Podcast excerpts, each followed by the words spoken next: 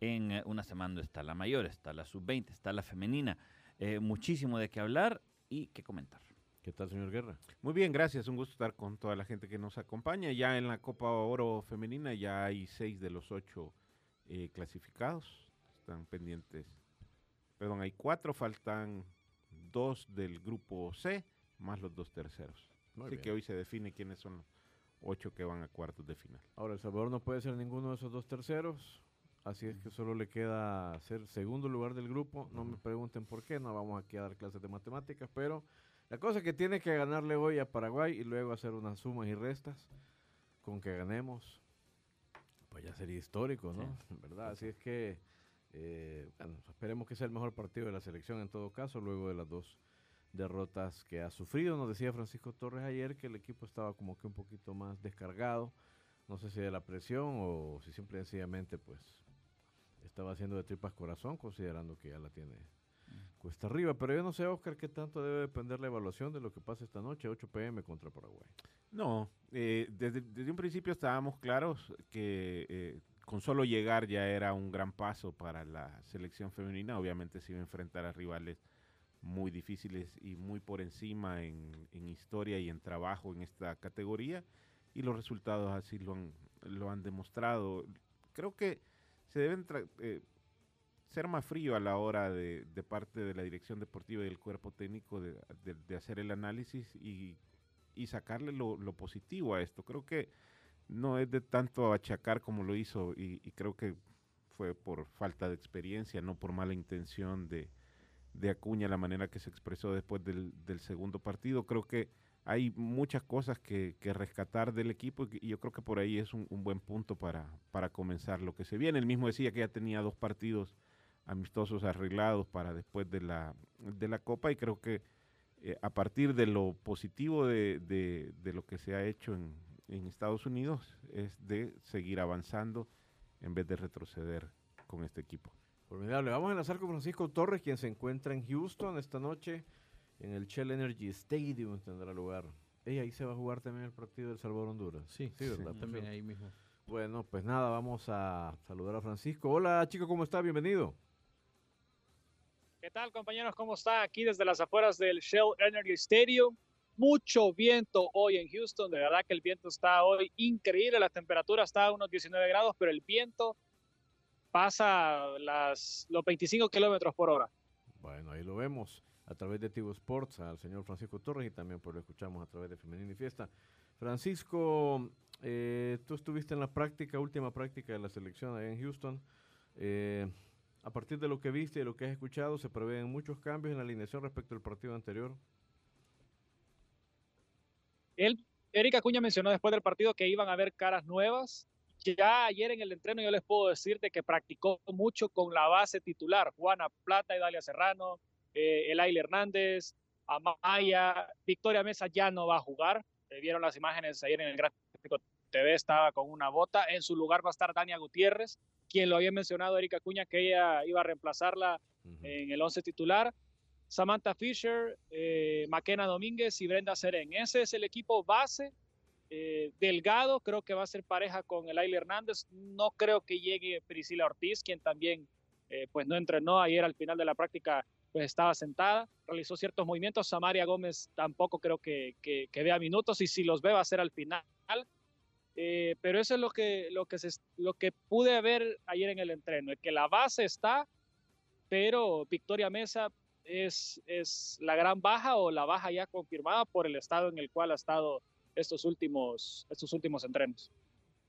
Eh, Francisco, ayer eh, Acuña entiendo que hablaba acerca de la experiencia, que digamos que, el rodaje eh, era lo, que- le permitía a las jugadoras y que él, y que él eh, sentía que el, que el Salvador no había jugado como juega en, en todo lo que va de la Copa Oro. Sí, sí, él, eh, la pregunta fue muy buena. Esa pregunta se le hicieron en un colega en inglés sobre el cocheo y eso que tanto se habló y que a todos los colegas aquí en Houston le llamó la atención sobre a qué se refería con que no se dejaban cochar. Y después, recordemos, después de esa conferencia de prensa,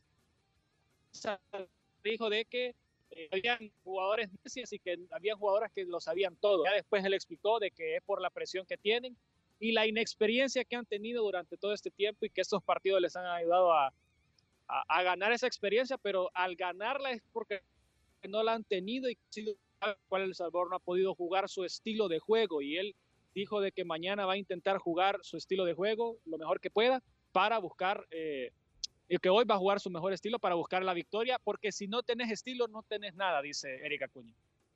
Eso da, eso da, para una larga plática, pero muy interesante el concepto, Oscar. Francisco, eh, ¿cómo, ¿cómo caló en las, en las jugadoras estas palabras que dijo, o, o, qué pudiste percibir después del partido contra, contra Costa Rica del, del ánimo del, de, de, la selección? Recordemos, Oscar, que es por ejemplo, que las escuchen justo después de la conferencia, cuando pasan en zona mixta las declaraciones, porque ellas están en el camerino, eh, pues, vistiéndose, duchándose para después salir al hotel. Lo que sí les puedo decir es que yo sí vi autocrítica, por ejemplo, de Priscila Ortiz, que dijo, yo me echo la culpa también por los goles que recibimos esta noche. Eh, vi jugadoras muy serias, tristes, sobre todo. En la práctica de lunes igual las vi tristes. Y eh, en el entrenamiento de ayer ya las vi totalmente cambiadas. Vimos cómo Brenda Serén, cómo Samaria Gómez están eh, haciendo bromas, el grupo se estaba riendo, pero la verdad que creo que también el técnico se los pudo explicar a ellas eh, el por qué manejó esa palabra de cocheo y que no se dejaron cochear. Eso para la selección creo que ya, ya pasaron la página, no están visualizando eh, esas palabras del entrenador después de perder contra Costa Rica. Eh, Francisco, Paraguay tiene una característica que es el balón parado, cabezazo, son fuertes en eso. Así le ganaron a Costa Rica. No sé si has visto en los entrenos que están haciendo énfasis en el balón parado. Lo que he visto, Rodrigo, en los entrenamientos es lo que más han hecho es posicionamiento de defensa-ataque, es decir, seis jugadoras en defensa, seis jugadoras en ataque, intentar tener la posesión y crear oportunidades y que la defensa destruya. Muy pocas eh, opciones o, marcaje de balón parado, eso sí no lo he visto. Eh, ayer, por ejemplo, yo les comentaba en el gráfico TV de que habían eh, seis jugadoras de ataque y seis jugadoras de defensa con esta base del 11 titular. Después se integraron a todo el equipo y realizaron un 11 contra 11, donde predominó el tener la posesión y el crear oportunidades. No he visto balón parado. Lo que sí les puedo decir es de que Erika Acuña fue consultado ayer sobre que Paraguay se tira atrás y cede la, la, iniciativa al rival. Pero él dijo, yo necesito que mis jugadoras respondan cuando nos cedan la iniciativa para poder crear. No he visto, como les digo, eh, jugadas a balón parado para defender a Paraguay. Sobre los partidos que anunciaba Cuña de amistosos ya que, que tiene para el futuro próximo, ¿hay más información sobre eso, Francisco? Muy herméticos con ese tema, Oscar, no ha mencionado, solo mencionó, yo creo que lo va a poder mencionar tal vez hoy después, de la, después del partido, si es que en dado caso El Salvador eh, queda eliminado como se está en el papel o como todo indica por los resultados tan complicados que tienen que conseguir, pero, pero, todavía no se sabe nada de eso. Lo que sí es que él hace énfasis es que son rivales buenos que están por encima del ranking FIFA de El Salvador y él visualiza mucho enfrentarse a estos tipos de rivales para poder seguir escalando en el ranking FIFA y así entrar a la Copa Oro del, dentro de dos años, que va a ser clasificatoria al Mundial del 2027. Perfecto. Muy bien, Francisco. Pues nada, vamos a esperar ahora otra presentación, esperemos que mucho mejor de la selección eh, femenina y ojalá que el público, que seguramente responderá muy bien, como ya lo hizo en las dos ocasiones anteriores, pues se vaya con un buen sabor de boca. Eh, no sé si tienes un pronóstico que nos quieras compartir, mi estimado Francisco, ¿qué tan optimista vas a ser para la gente que nos escucha y nos ve a esta hora? Yo creo que El Salvador puede empatar a uno hoy. Yo visualizo un 1 a 1. Eh, Paraguay la pude ver contra Canadá y la pude ver contra Costa Rica. Tampoco es un rival tan superior a El Salvador. El Salvador, después de Costa Rica, yo creo que todos podemos coincidir que El Salvador jugó bien, pero que es necesario un poquito más de, de profundidad a la hora de atacar. Visualizo un 1 a 1. Bueno, el empate le serviría a Paraguay para garantizar el segundo lugar del grupo, a menos que Costa Rica dé la gran campanada y le gane a Canadá, lo cual pues, me parece poco probable. Francisco, gracias por tu despacho, por toda la información que le has dado a la audiencia. Te enviamos un abrazo y más noche nos volvemos a encontrar en el Gráfico TV. Un saludo compañeros y nos vemos justo después del partido aquí en el Shell Energy Stadium. Formidable, el señor Francisco Torres. Este, ey, pero ponga el picón picón, señor. ey, ese no lo vamos a pronosticar, amigo. Aquí viene ya. No. No es. Ey, pero pronostiquémoslo. ¿Y por qué no? Pues me parece que hay que, hay que ser congruente con la selecta Cuscatleca. Estamos el de Guyana. Solo, solo por la divierta, pues no, que no, que no Que no los récords, porque es una logística complicada consultarles a todos. ¿Usted qué espera esta noche, señor Betancuno? Pues yo, yo espero que, que las jugadoras del Salvador salgan mucho más sueltas, salgan un poco a, disfr- a disfrutar un poco más el campeonato, a disfrutar el partido. Yo creo que ahora que, que las opciones son remotas, creo que toda esa presión les puede permitir jugar un poco y yo, yo estaba pensando en 1-1 también, Sí. como, como pronóstico. Bueno, ayer nos decía Jairo Enrique que conversábamos acerca de aquel eh, premundial sub-20 y dijo algo, a mí me sorprendió, fíjate, porque le preguntábamos que qué recordaba de, aquel, de aquella época y él decía que le habría gustado jugar con más, disfrutar más la experiencia, dijo, ¿no? Como diciendo que estaban muy presionados, claro, vea, si lo- les decían de todo en cada entrenamiento, vea, los grandes pedagogos ahora santificados que hay en, en aqu- de aquella época, pues claro que estaban presionados los jugadores. ¿verdad?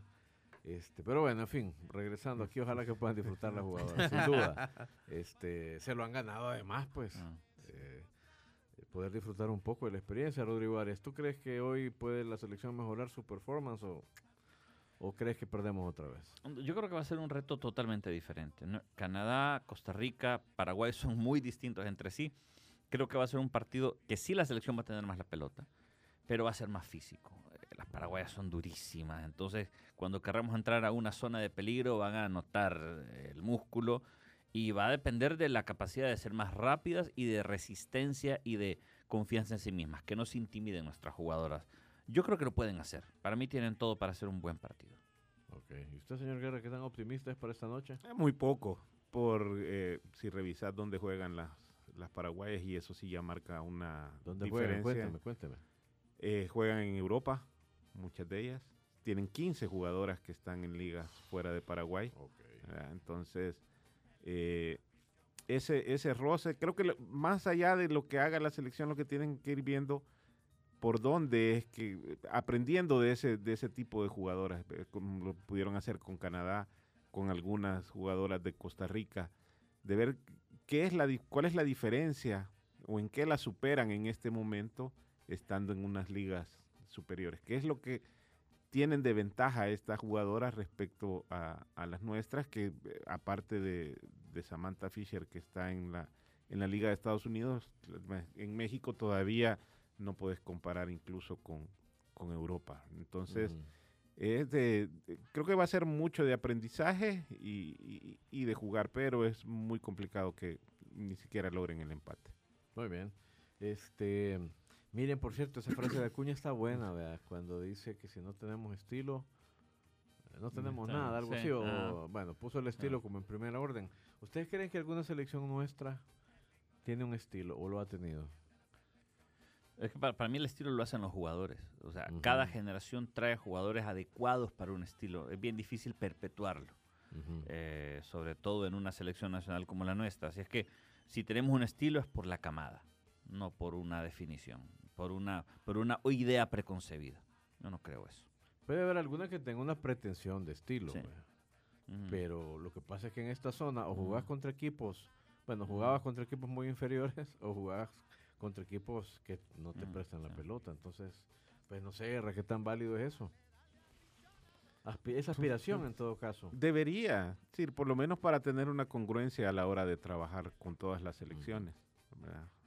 Y- igual, y, y- pero eso te lo va marcando el, el tipo de jugadores que tenés, pero por lo menos le, le sembras una idea y que todos estén en, en la misma sintonía, ¿verdad? porque eh, a lo largo del tiempo aquí nu- nunca hemos tenido un estilo, no puedes decir, estaba la, el, el- la garra, pero eso no es, No, no, no es un es- estilo, es decir, Esa no es lo puedes viñeta sí, pero eh, que digas no es eh, le gusta jugar por las bandas por ejemplo o, o darle prioridad a qué jugador vaya por- eh, en este caso ahorita nuestro mayor referente es un volante de contención y creo que es la primera vez que un jugador de, de corte defensivo ha sido el referente de la selección. Entonces te marca en dónde estamos, de dónde venimos y que no sabemos a dónde queremos ir todavía. ¿Y usted qué opina, señor Betancourt? ¿Le gusta esta plática? Sí, es que Es es- muy, muy así etérea la cosa. no, No, pero lo que pasa es que Es muy que- de gustos, pero, pero Sí, tiene pero validez. es que si hablas de estilos es, eh, es, es un concepto bien profundo. Es decir, que, que tenés que cultivarlo des- desde, desde selecciones sub-15 de repente. Es decir, para poder, poder, poder hablar de un estilo que ha generado un, un tipo de estilo. Por, por ahora yo creo que es- nos ha quedado con la- una- un estilo de selección que ya está larguito, porque de 2012 para acá ya son, es un mismo equipo, ya eh, pero que son esos jugadores que eran un poco más correctos con el balón, no eran tan creativos, no eran, no son tan correctos, pero, pero para el, que estamos hablando de Darwin, Nelson, eh, Andrés Flores, es un, un tipo de jugador y veníamos antes de, de los jugadores que no, no sé si se pueden mencionar, pero eran como Osael Romero, Cristian Claro. Castillo. Eh, Rodolfo Zelaya, incluso, que de ese jugadores completamente distintos una generación de otra. Por eso estoy de acuerdo con Rodrigo, que, que acá lo que te sale.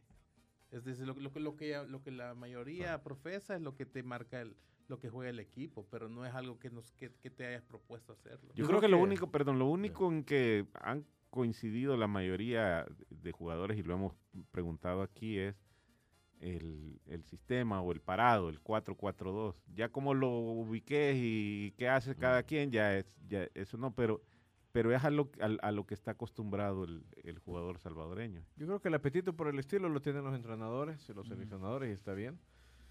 Pero los jugadores, pues este, yo creo que en nuestro fútbol, sean hombres o mujeres, lo que esperamos es que puedan ejecutar un sistema o dos con algún orden, ¿verdad? Y con más disciplina eh, con más concentración y en eso estamos, ¿no? Pero está bien, me parece que es un buen concepto el que lanza la conversación el profesor Eric Acuña. Tenemos la primera pausa, no nos cambie que ya volvemos.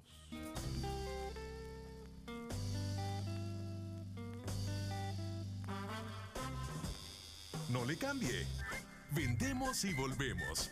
Wiri Wiri al aire.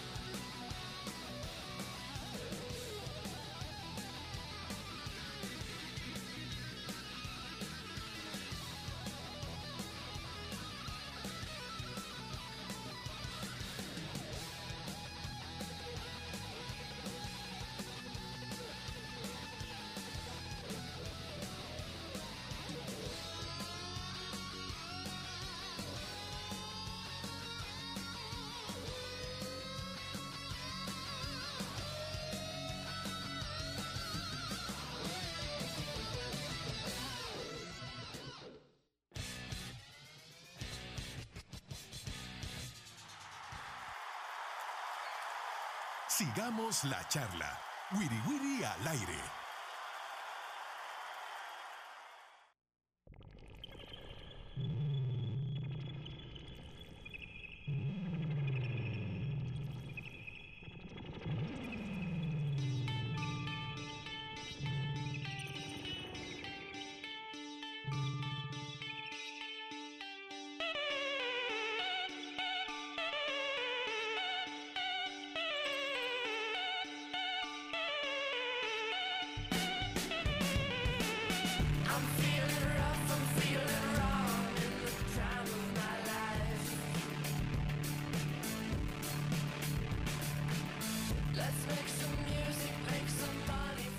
Continuemos con el Wiri Wiri al aire en este penúltimo día de febrero. Marzo viene con mucho fútbol de, de todo tipo, mucho fútbol de selecciones, fecha FIFA, eliminatorias en Asia también creo que ya, no me acuerdo si habían arrancado, pero hay un montón de partidos. Champions también. Eh, también, ah, claro, híjole, no, está, está muy, muy... Mire, todavía no se sabe contra qué isla va a jugar El Salvador. Todavía no ha anunciado nada la federación, estaba esperando. Bueno, que pero digan. tienen que apurarse porque es que los, son los secretos peor guardados, entonces Sí. asunto...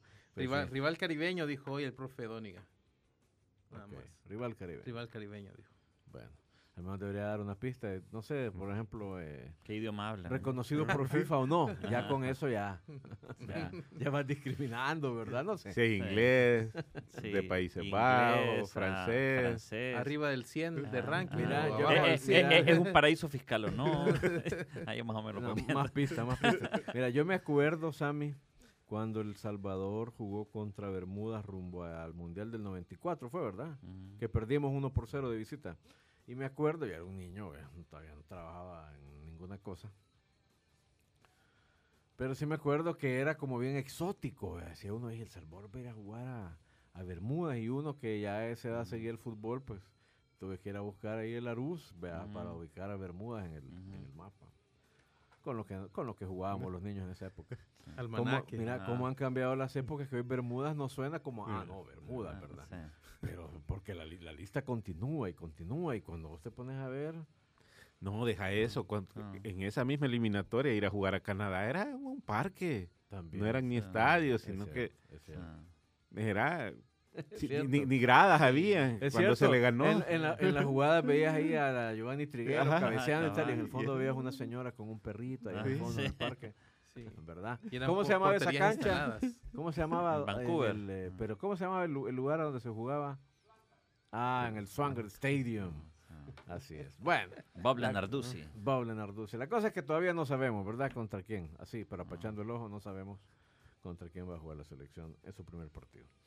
Pero bueno, ya se está preparando para ese, para ese triplete Caribe, Argentina, Honduras. Y eh, hoy comenzaron los entrenamientos. Hoy, eh, sí, así es. Fue, eh, fue- ayer estaban convocados al- en la noche y hoy eh, entrenaron por primera vez. Este va a haber entrenado, entrenado por la tarde y mañana otra vez.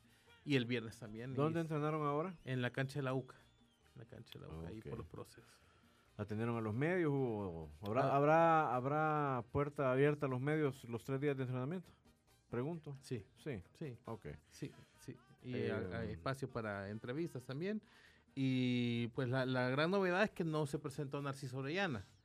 Eh, ya, bueno, ya más o menos sabíamos que había un tema con él porque Al- Alianza había dicho que quedaba en manos de Narciso Orellana si se presentaba o no, por, por el tema de que todavía no está completamente recuperado o, o no está para 90 minutos y que lleva un, una- un control médico bastante cercano, eh, di- diferencial al resto. Se- le preguntamos a David Dóniga pa- al respecto y él dijo que, que sí, e- e- efectivamente se habían comunicado con, con Alianza y que Alianza le- Ok. les dijo que... Escuchemos, ¿sabes bueno. qué? Escuchemos y veamos lo que dijo el profesor eh, Dóniga al respecto del tema de Narciso Orellana y luego regresamos para comentarlo con los colegas.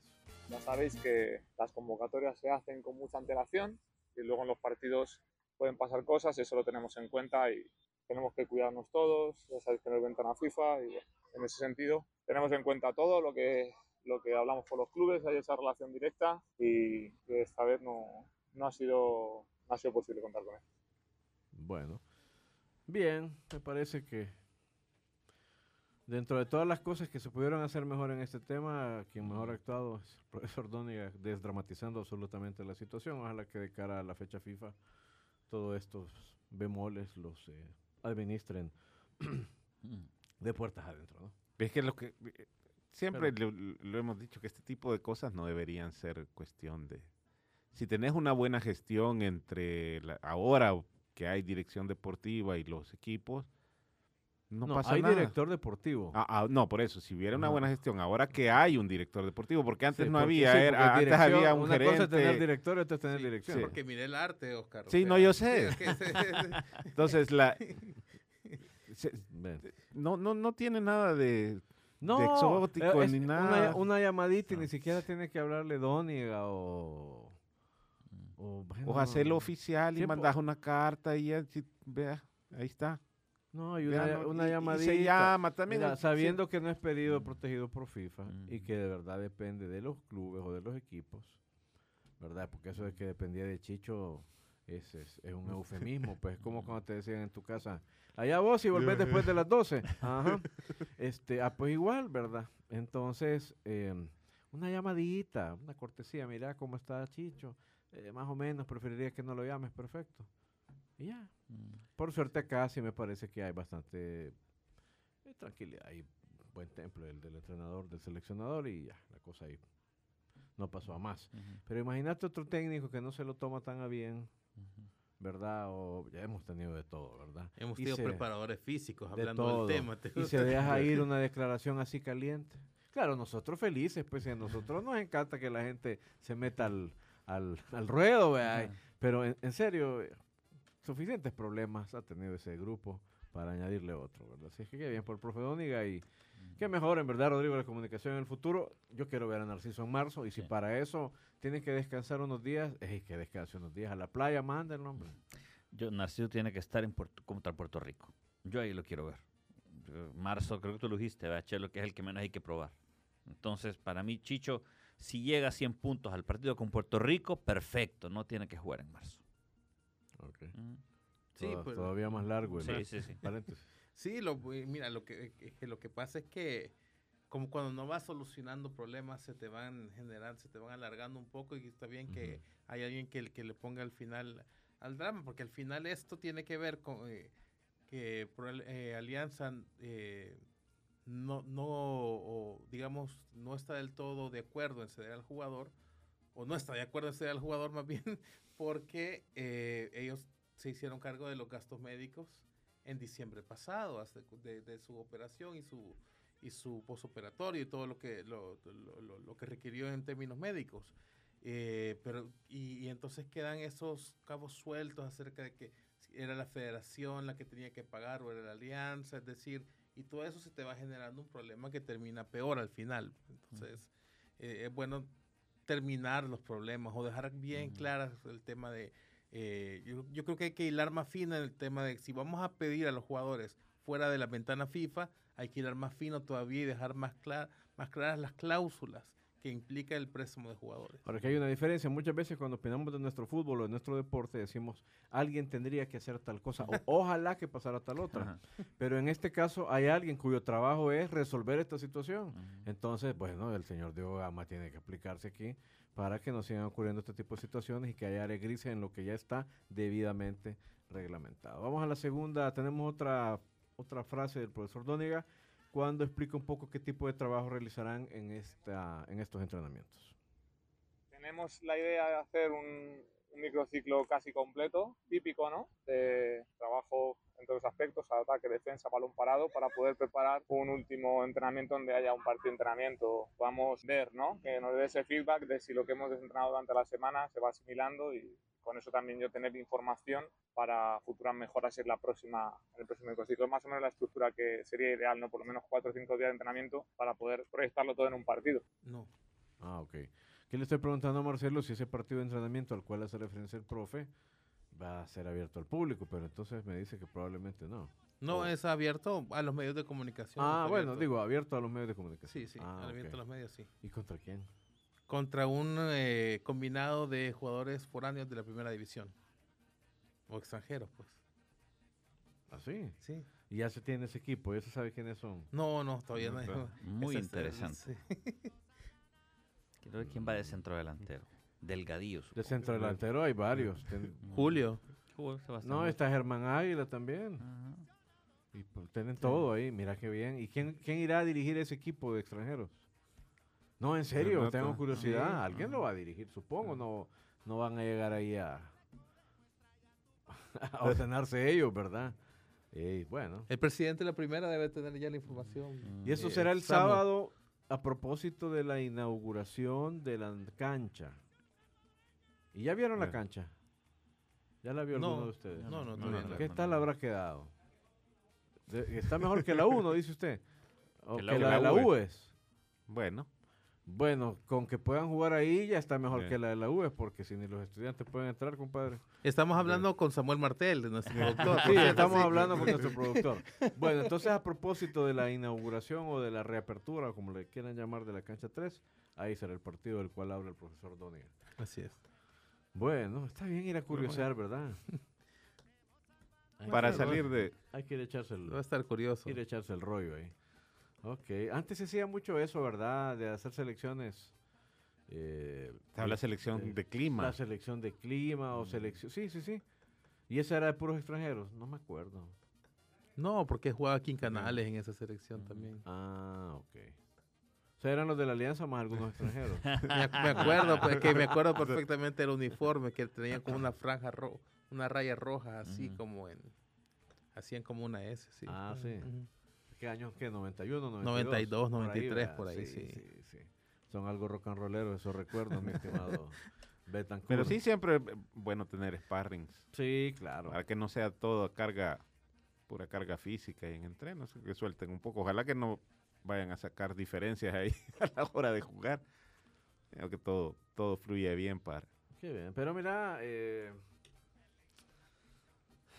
yo creo que se puede, hay que admitirlo, ¿no? El, el hombre, este profesor, pues creo que tiene una manera de trabajar que hasta donde hemos eh, escuchado de algunos jugadores es diferente, un hombre que sabe explicar muy bien, que es muy efectivo al comunicar y además me parece que se administra muy bien su, su, su temperamento, su carácter, tiene la tesitura correcta, buen vocero. Lastimosamente llegó tardísimo. Vea, lo hubieran traído cuando trajeron a Hugo o hubieran dejado a Hugo que llegara hasta acá, como sea. Eso no se nos puede olvidar porque además creo que cualquier resultado está condicionado por todo ese tiempo que se perdió. Pues dicho lo anterior, qué buena idea la de este partido. Eh, ¿Va a ir usted a verlo? Sábado. No creo, tengo otro partido. Ah, bueno, ya. Ok. ¿Y usted, señor Ares? ¿Lo, Ojalá, podemos, sí, yo- ¿Lo podemos ver ahí? sí, me dan ganas de ir a verlo. ¿Usted, señor? Yo sí, sí, voy a ir. Mire, y cuando uno va a ver partidos ahí, hay donde comprar comida o algo, señor Martel. Neles pasteles. Bueno, entonces hay que ir ya, ya con las papitas. Es a la las 10. bolsa y A las 10 de la Bueno, mañana. sí. vamos a ver ahí cómo nos... Hay que llevar, a- a- dividimos. que llevar agüita. Porque el sol va a estar sabroso también. ¿Y usted, señor Martel, va a estar ahí? Probablemente, ¿verdad? Yo ya me lo puedo, claro que sí. ¿Cómo estamos de tiempo, mi estimado Sammy? Bueno, y de la sub-20 esperar. ¿Cuándo juega? ¿Mañana qué horas?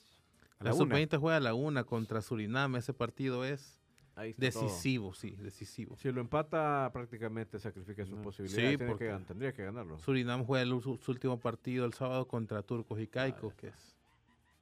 Entonces, mañana ni siquiera un empate. Hay que ganarlo y después terminar, Ganar los dos partidos. terminar de asegurar contra para- Antigua para el no- sábado, que claro. Ok, Esa es la opción que. Jueves y sábado, los dos partidos son a la una, ¿verdad? Una a, de la, la tarde. a la una, es que el, el- el de mañana es Estelar El Salvador porque Antigua descansa. Mm, Y luego juega contra el local, por tanto es el Estelar. A la, a la una de la tarde los dos partidos. ok. Bueno, pues este, eso relacionado con las elecciones. Nos queda un último bloque. Eh, yo quiero que hablemos de la sub-20, fíjate, es que se me ha quedado ahí atravesado un par de comentarios y estoy seguro que ustedes... Usted fue a Turquía, usted estuvo muy cerca, usted ha, ha escrito mucho sobre esa generación, Sí, sí, ¿verdad? sí. Eh, yo creo que usted también se echó el rollo. Sí, ¿verdad? sí, Así es que bueno, vamos a comentar un poco. Yo creo que en retrospectiva se puede entender más qué fue lo que pasó, qué fue lo que funcionó y qué fue lo que no funcionó de aquel, de aquel proyecto. Ya regresamos en exclusiva a través de Tigo Sports, canales 3, 300 y 1001 en HD.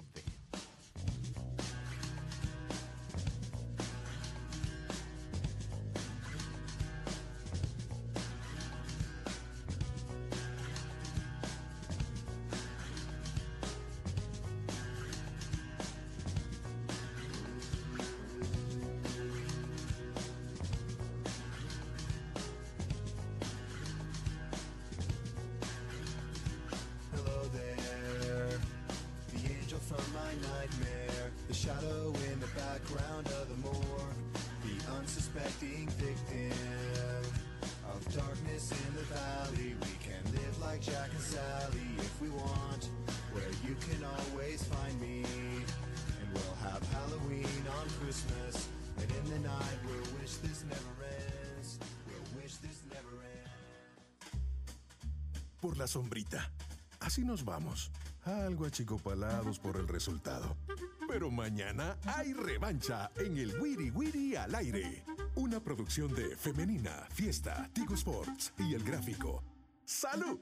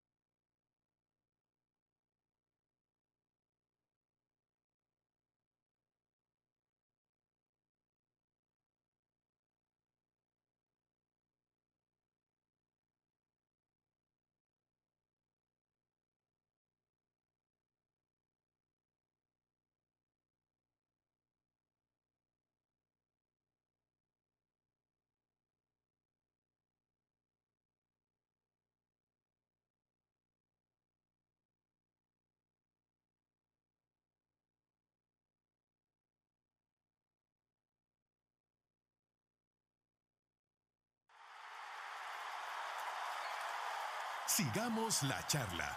Wiri Wiri al aire.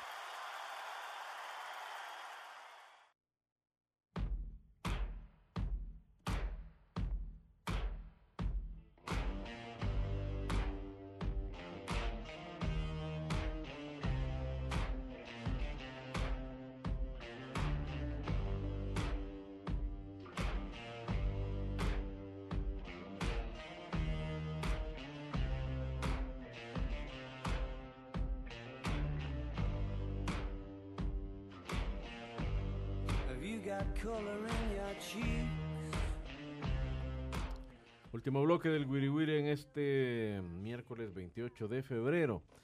Me informa la producción que vamos a pronosticar de modo oficial. Así es que tíreme, mi estimado señor Manuel Fiesta, guerra de pronósticos. En esta competencia no hay técnicos, solo villanos. Trompones, aruñones y patadas en Guerra de Pronósticos. ¿Cuáles vamos a pronosticar, Sammy? Vamos a pronosticar... El eh, Salvador, Paraguay y Surinam, El Salvador. Femenino y sub-20 respectivamente. Y el de Surinam lo pronosticamos ya también, sí. Si el de mañana. Mañana a la una. Hoy, bueno, lo pronosticamos ya. Sí, Vaya, ya. pues, ah, como, que- como usted diga, bueno. El Salvador, Paraguay primero. Primero el porrazo. Señor Arias, ¿cómo queda? Ah, 1-2 gana Paraguay. Señor Guerra, 0-3. Paraguay. ni agua tomó, de un solo lo, lo dijo. Señor Betancurro, Quedan uno a uno. bueno, yo digo que perdemos 0-2. Y ahora vamos con El Salvador, Surinam. Surinam. Mañana, una de la tarde. Señor Oscar Guerra, Gana El Salvador 2-1. Señor Arias, Eh, perdemos 1-3. señor Betancurro. Tengo un mal presentimiento con ese partido, pero digo que vamos a ganar 2 a 1. Yo creo que lo empatamos 2 a 2. Bueno, ahí están los Ah, ah, pronósticos, mm. mi estimado Samuel. Hemos cumplido. Este, ayer se cumplieron 11 años, ¿verdad? De que Salvador se clasificó por primera y última vez, primera y única, a un mundial de sub-20. Bueno, al sub-17 nunca nos hemos clasificado. Este, yo cada vez que alguien, bueno, no sé, es un tema que cada cierto tiempo vuelve a las mesas de conversación periodística. Yo muchas veces cuando escucho ese tema no entiendo cómo tenemos una memoria tan selectiva o una amnesia tan, tan recurrente, porque ca- entre más lo escucho, más me, me da curiosidad, porque incluso he llegado a escuchar, hace un par de días escuché a un colega diciendo que fue una pena que no se le diera continuidad a ese proyecto. Y yo digo, ¿y qué continuidad le iban a dar si fue un proyecto del cual la federación se quiso bajar desde el primer día? Vea, aquello fue un pleito Sí. entre FES y la federación mañana, tarde y noche. Había un desencuentro total en todos los niveles entre el Tuco y Leguizamo. Entre Carlos Méndez Cabezas y Jorge Bajaya. Entre los equipos de administración, coordinación, etcétera. Eh, y no disimulaban, aquel pleito estaba ahí permanentemente, e incluso luego de haber clasificado al Mundial, todavía hubo ahí un montón de tirantes innecesarios. ¿O me equivoco? estimado No, por supuesto que sí, claro. El, el- mira que, que Jorge, con Jorge Benítez y Rodrigo Arias hemos trabajado, estamos trabajando un tema sobre, sobre recopilar información de esa sub-20 y te digo que incluso desde antes el eh, Mauricio Alfaro, bueno, que eh, recuerdo que es las primeras convocatorias antes de la, de la, de la triangular eh, preliminar del premundial, que fue contra Guatemala y Panamá, por ejemplo, eh, se comenzó tarde, él termina lle- llevando jugadores de la reserva del Marte y, de la, y, y del Turín, que eran como de- desde que estaba en tercera división, Sí. pero todos pertenecían a FESA al mismo tiempo, porque el, el Marte tenía un acuerdo con FESA. Y él hablaba acerca, criticaba muchísimo la, la- la formación de los jugadores que tenía a la mano, pero prefería tener ese equipo porque era la base de la selección sub-17 que venía ahí, que se conocía de alguna manera, es lo que mejor le funcionaba. Trató de meter muchísimos jugadores y, y jugadores no, no calaban en el equipo. Romel Mejía por indisciplina termina saliendo de ese equipo además y de- llevan gente del, del Dragón, de la Alianza, del FAS y así, y no, no lograban, no cuajaba. Incluso él pedía muchísimo, varios jugadores de Estados Unidos que, que, lo, que lo apoyaran, pedía ocho jugadores de, de Estados Unidos. Nunca vinieron, solo vinieron Oliver Ayala y Von Gardner para, para el premundial y, y nomás terminó el premundial, adiós a la mitad de jugadores de FESA y se trajeron a seis jugadores más desde Estados Unidos. Al fi- final, al final, el equipo que clasificó al mundial se parecía muy poco al que jugó el mundial finalmente. Por, por todos lados. Vino Romilio Hernández, vinieron Granito. eh, Granito, Michael Orellana, una, una buena camada de jugadores que, de- que no jugaron el premundial. Entonces, fue, fue muy conflictivo al final. Igual tuvo mucho mérito que hayan ganado, fue muy conflictivo. Pero insisto que fue ese grupo de jugadores que tuvo gira por México, cuatro partidos, gira por, por Colombia, otros cuatro partidos. Tuvo serie directa contra Honduras, contra Nicaragua y contra Guatemala de preparación y todavía jugaron un partido más contra Costa Rica. Y en Turquía todavía tuvieron unos amistosos que me acuerdo Jugaron que incluso con- los transmitimos. Eh, vía Sí. web, Jugaron contra. Irán, Sí. contra Uruguay y contra Mali. Así que en total eran como 17 partidos de, de preparación antes de ir a, a- a ese mundial. Yo creo que no había otra manera de que El Salvador clasificara a ese torneo que con un gran trabajo de FESA, con una participación del cuerpo técnico que finalmente estuvo ahí, bueno, en fin. Pero todo aquello era muy conflictivo porque eh, tenías la estructura vetusta que todavía continúa. Eh, y tenías a un outsider, a un extraño, que es como siguen viendo la gente del fútbol, a todos los que no forman parte de la industria artesanal que tenemos acá.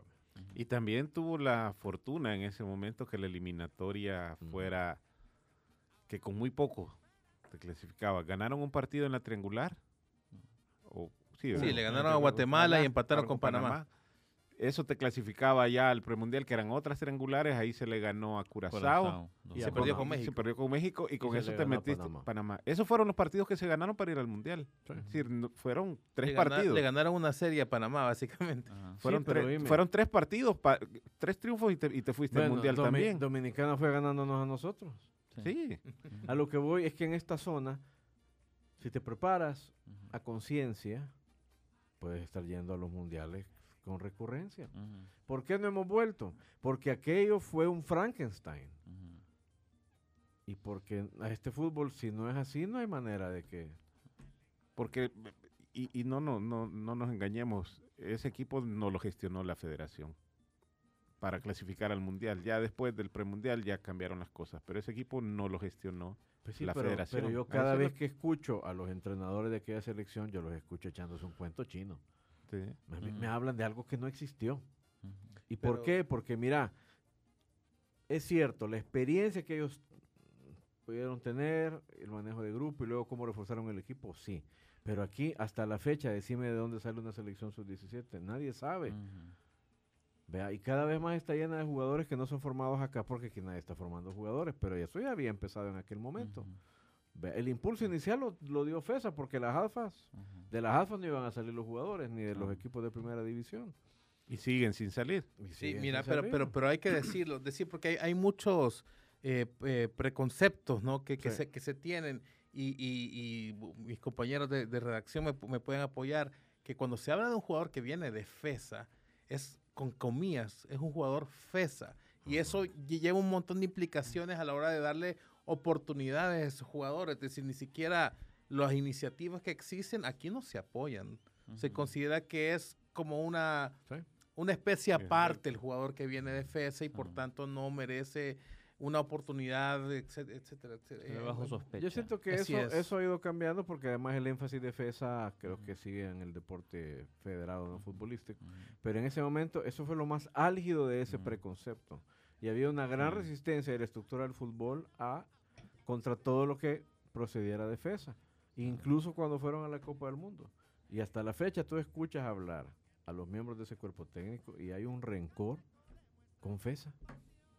Y yo no me lo estoy pues, inventando, si sí. yo cada rato los escucho. Cada vez que cada vez que hablan, los escucho. Y yo escucho lo mismo y digo, hey, ¿cómo es posible que después de 11 años no se ha visto en retrospectiva y se ha entendido Ujú. que ya que había un colegio, una fundación que hacía el trabajo que deberían hacer los equipos, es que se pudiera ese mundial, si no, no se hubiera ido. Sí, Imposible. Sí, es, un- es un- es una resistencia a aceptar que al- alguien fuera de la estructura ha hecho algo bien. No, no solo los técnicos, ¿eh? también hay, hay gente en el mundo del fútbol que, que tiende a menospreciar a FESA. Eh, pero pa- para, mí, un- pa- yo de eso estaba hablando respecto a lo de ganar experiencia. No se gana experiencia si todo lo que sacamos de esas eh, vivencias son eh, odios, resentimientos. Hay muy poca reflexión inteligente en eso. Y si hay poca reflexión inteligente, hay poco método para pulir lo que se viene haciendo. Rodrigo, pero va sumando, por ejemplo, Ujú, el, el- el prejuicio con los que vienen de fuera, ujú, Ujú. ujú. el preconcepto Pero- con los pero- que pero vienen de sí. FESA, es decir, Sí. eh, no- Añadir el preconcepto con que haya unos abogados administrando el fútbol. Ajá, Preferirían que fueran Hugo Carrillo, el señor del Jocoro y la otra señora, y bueno, ajá, y así, sí, ¿verdad? Bueno, y también con el periodismo, ¿verdad? Porque también hay periodistas que son de ellos, así, Sí. pre- así piensan los di- algunos dirigentes. Hay periodistas que son amigos y otros que vean. Miren, bueno, pero bueno, yo creo que si el gráfico va a revisitar este tema formidable, vamos a estar pendientes porque sí creo que amerita la discusión. Antes de irnos, tenemos aquí la lista de 20 jugadores que van a enfrentar a la Eh, selección y es mezcla. el sábado. Y sí, no, es una mezcla. Es mezcla. Ah, Hay ok, ok, nacionales y extranjeros. Bien, ¿no? bien. De Águila, eh, Rafael García y Walter Pineda. De Alianza, Mario Jacobo, Andrés Hernández, Ezequiel Rivas, Emerson Mauricio y Michel Mercado. De Dragón, Nelson Rodríguez y Elmer Bonilla, Giovanni Ávila y Daniel Arevalo del Platense, Diego Chávez y Josué Rivera del Once Deportivo, Chalatillo Lemos y Byron López del Metapán, también Diego Gregory del Metapán, aunque Bueno, ya está recuperado que entonces. está pues. recuperado. Ese, de ese cuídense, compadre, que ese- qué bueno ese jugador. Del FAS, Jairo Martínez y Jonathan Nolasco. Y adelante, bueno, no, y finalmente del limeño Elvin Alvarado y del Santa Tecla Andrés Rivas. Ah, pues solo nacionales, entonces no hay. Con Gregory. Bueno, está Gregory, Gregory- Mercado. Sí, Mm, bueno, la mayoría. es como una es como una selección eh, de la Liga Mayor, ¿verdad? Sí. Sí, bueno. Hay que desempolvar ese partido sí. de la selección. La última vez que hubo una selección de clima. Eh, No, pero debe, se- haber una más. Sí, me acuerdo yo de esa de Cuartarón. En los 90 tuvo que haber habido. Pero debe haber una en los 90, 91, 92, por ahí, Sammy. Bueno, hay que revisar Sí. por ahí. No, Eh. no se sabe. Yo pondría ancheta para que se ponga sabrosa la cosa. O si no, no, No, no, porque, no, no, no, porque no, ya, no, le- no. ya lo dirigió a No, no, todos. el, el único que, que ya en algún momento los tuvo a, a todos los Yo a jugadores. Ancheta y, le, y, y para que Ancheta le diga al profe Dónica, vaya profe, con pelota, tenga. Y llamen a Barton, ¿verdad? Ah, sí. Sí. Sí, Vea. sí, ¿por qué no? Que sea largo el partido. ¿verdad? ¡Ah! Se puso hondureño el, el comentarista. Bueno, nos vamos, le agradecemos su amable sintonía, le seguimos mañana en el Wiri Wiri al aire. por la sombrita. Así nos vamos, algo achicopalados por el resultado. Pero mañana hay revancha en el Wiri Wiri al aire. Una producción de Femenina, Fiesta, Tigo Sports y El Gráfico. ¡Salud!